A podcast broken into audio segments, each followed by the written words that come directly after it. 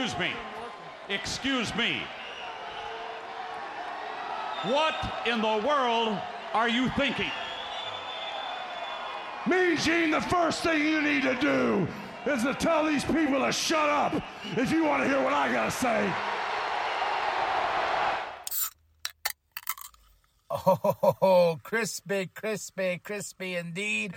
What up, y'all? It's KMB, the sexy ninja, in the place to be for a Paper Saber universe.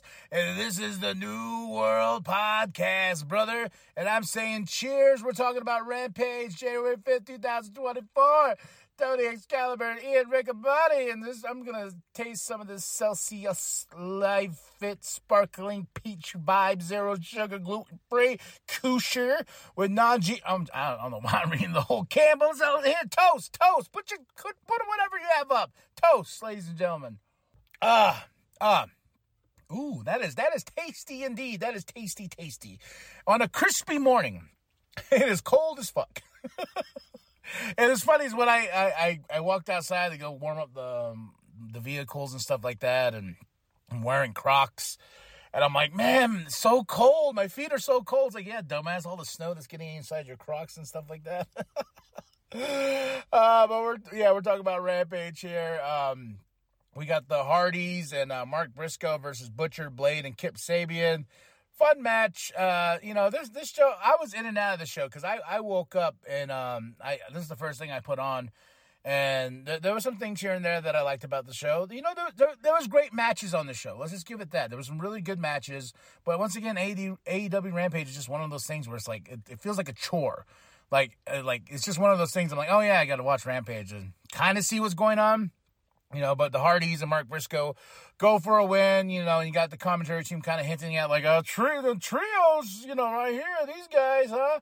So then Renee's backstage and with uh, Sammy and Jericho, and I'm, my first thought was like, why? Whoa, uh, we're not clearing up all this shit with Jericho for, first before we let him back on TV. Like, you know, like you, you would think it would probably, be, you know, I know these are pro- this is a pre-taped thing that was shot, but you would think like when you're going to put this on TV and all the controversy that went in that went in that happened last week with Chris Jericho, you know, and these accusations and stuff like that, that you want to put the man back on fucking TV after being booed, after getting chance at him, you know, and stuff like that. You would think as a as a man that runs this company, uh, Tony Khan would have been like, you know what? Let's put Les Sex Gods to the side for now. Jericho, let's figure this out. We're not going to air the segment with you and Sammy and talking about going after Big Bill and Ricky Starks. Let's let's figure out what's going on here. We obviously have people upset. We had a Darby Allin call you a piece of shit. We also had a Ricky Starks that did not want to work with you and flipped you off and everything like that. So yeah, maybe we should bring it back. And then with the Les Sex Gods being a babyface faction, I don't I don't know. I just, I as soon as I saw Jericho, I was like, ah. And then I was like, is he going to speak? Is it just going to be Sammy? Then he spoke, and I'm like, okay. all right, all right, on to the next one.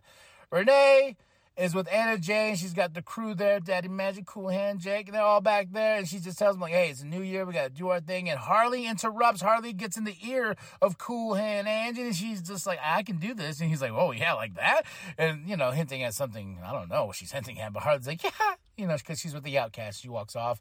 Um, but Anna Jay wants to prove herself. It's 2024. She wants to show what she's got because she has a big match tonight against uh, Hikaru Shida.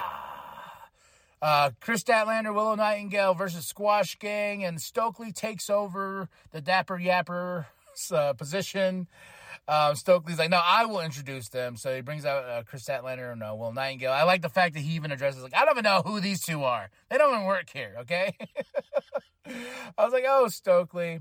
Then we got Renee backstage with the Hardys, and uh, oh wait, sorry. If you didn't know, Kris Statlander and Will Nightingale they won. If they go against the Squash Gang, they're more than likely winning. I don't know this whole thing with Stokely. It's silly. Uh, then we have the Hardys backstage. They get interrupted by Private Party. Then the Hardys are like, "We're the goats of tag teams." Blah blah blah blah. So we're if you love something, let it go. The Hardy Party's no more. Let's you guys are Private Party. Go do your thing. And we heard you call us out, so you know we heard that as well. So you know, in the future uh, we might see the Hardys versus Private Party at some certain point. But the Hardys left a message and gave the boys some T-shirts and said, "Here you go, uh, you know your favorite tag team," and they walked off. And I just like the fact that the main message of that is like, "We're gonna kick their ass." Uh, Anna Jay versus Hikaru Shida. Oh man, a few times I thought Anna Jay got this match. I, I, I really did enjoy this match. Hikaru Shida though, she got the win. She's got to move back up to the top, to the tippy tippy top of this women's division, and I hopefully too. This is my my, my hope and prayers for this uh, for this upcoming year is that the AEW women's division is uh, gets stronger than last year. I felt like we were slacking here and there in certain areas. You know, there was some storytelling, but not a lot of storytelling and just making matches. Like the best thing that came out of 2024 is Timeless Toni Storm. And you know, and she's had her opponents, but I want I want to see more development in this uh, women's division because it's it's stacked with some pure fucking talent like Skye Blue and all that. Yeah, there was a Skye Blue story for a bit, and you know, and then we had Julia Hart. Oh yeah, you know what? Tyler was telling Storm and Julia Hart there we go. Was the best things that came out of 2024. You know, Julia Hart, the spooky one, of course. Um, then the, the, this this right here got my attention. This right here woke me up. Right here, right now, I'm telling you, Jay Lethal, Jeff Jarrett, Karen, Sonjay, lets the camera says, no, they're to hear what's going on and this and that, blah, blah. We got to get back on track.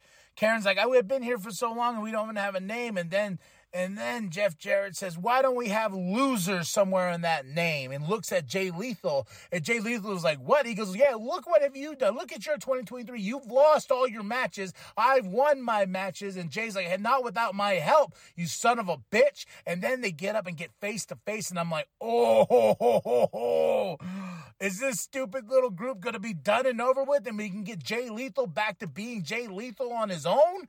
Let's go. I don't think it's going to go in that direction because you know I I, I don't think uh, some of the bookings that great when it comes to that sort of thing because Jay Lethal is a star. Just saying, Jay Lethal is a star, but I want to see him and Jeff Jarrett go at it. I want to see these two fight. I, I felt that tension and that felt real.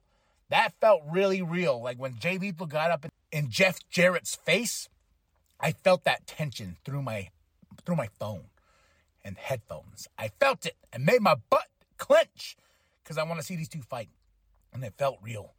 Jay Lethal being pulled away by Sonjay, Karen pulling away Jeff Jarrett. So we're gonna see what happens there, and I'm I'm I'm actually really excited. I don't know why, but this perked my ears up, and I was like, hmm, all right, all right. Ring of Honor Pure Championship: Wheeler Yuta versus uh, Komander. Wheeler Yuta for the win, and that's the way we end the show. It was it was a fun match overall, four out of five for this uh, Rampage. You know, we had some great stuff. My match of the night, I gotta say, was uh, the Hardys and Mark Briscoe versus Butcher Blade and Kip Sabian. You know, and I would say second to that, Anna Jay and uh, Hikaru Shida. And my favorite moment of the night was Jay Lethal and Jeff Jarrett for sure. So. Uh, Rampage, January 5th, 2024. Tony Excalibur and Ian Riccaboni on commentary. That's it. That's all. And now we go on to Collision. A big collision, too. We got we got Eddie Kingston putting up his uh, uh, Continental Crown Championship. I got to remember all these names now uh, against Trent. And I'm like, okay, let's let's go, let's go, let's go. Then the and FTR versus House of Black.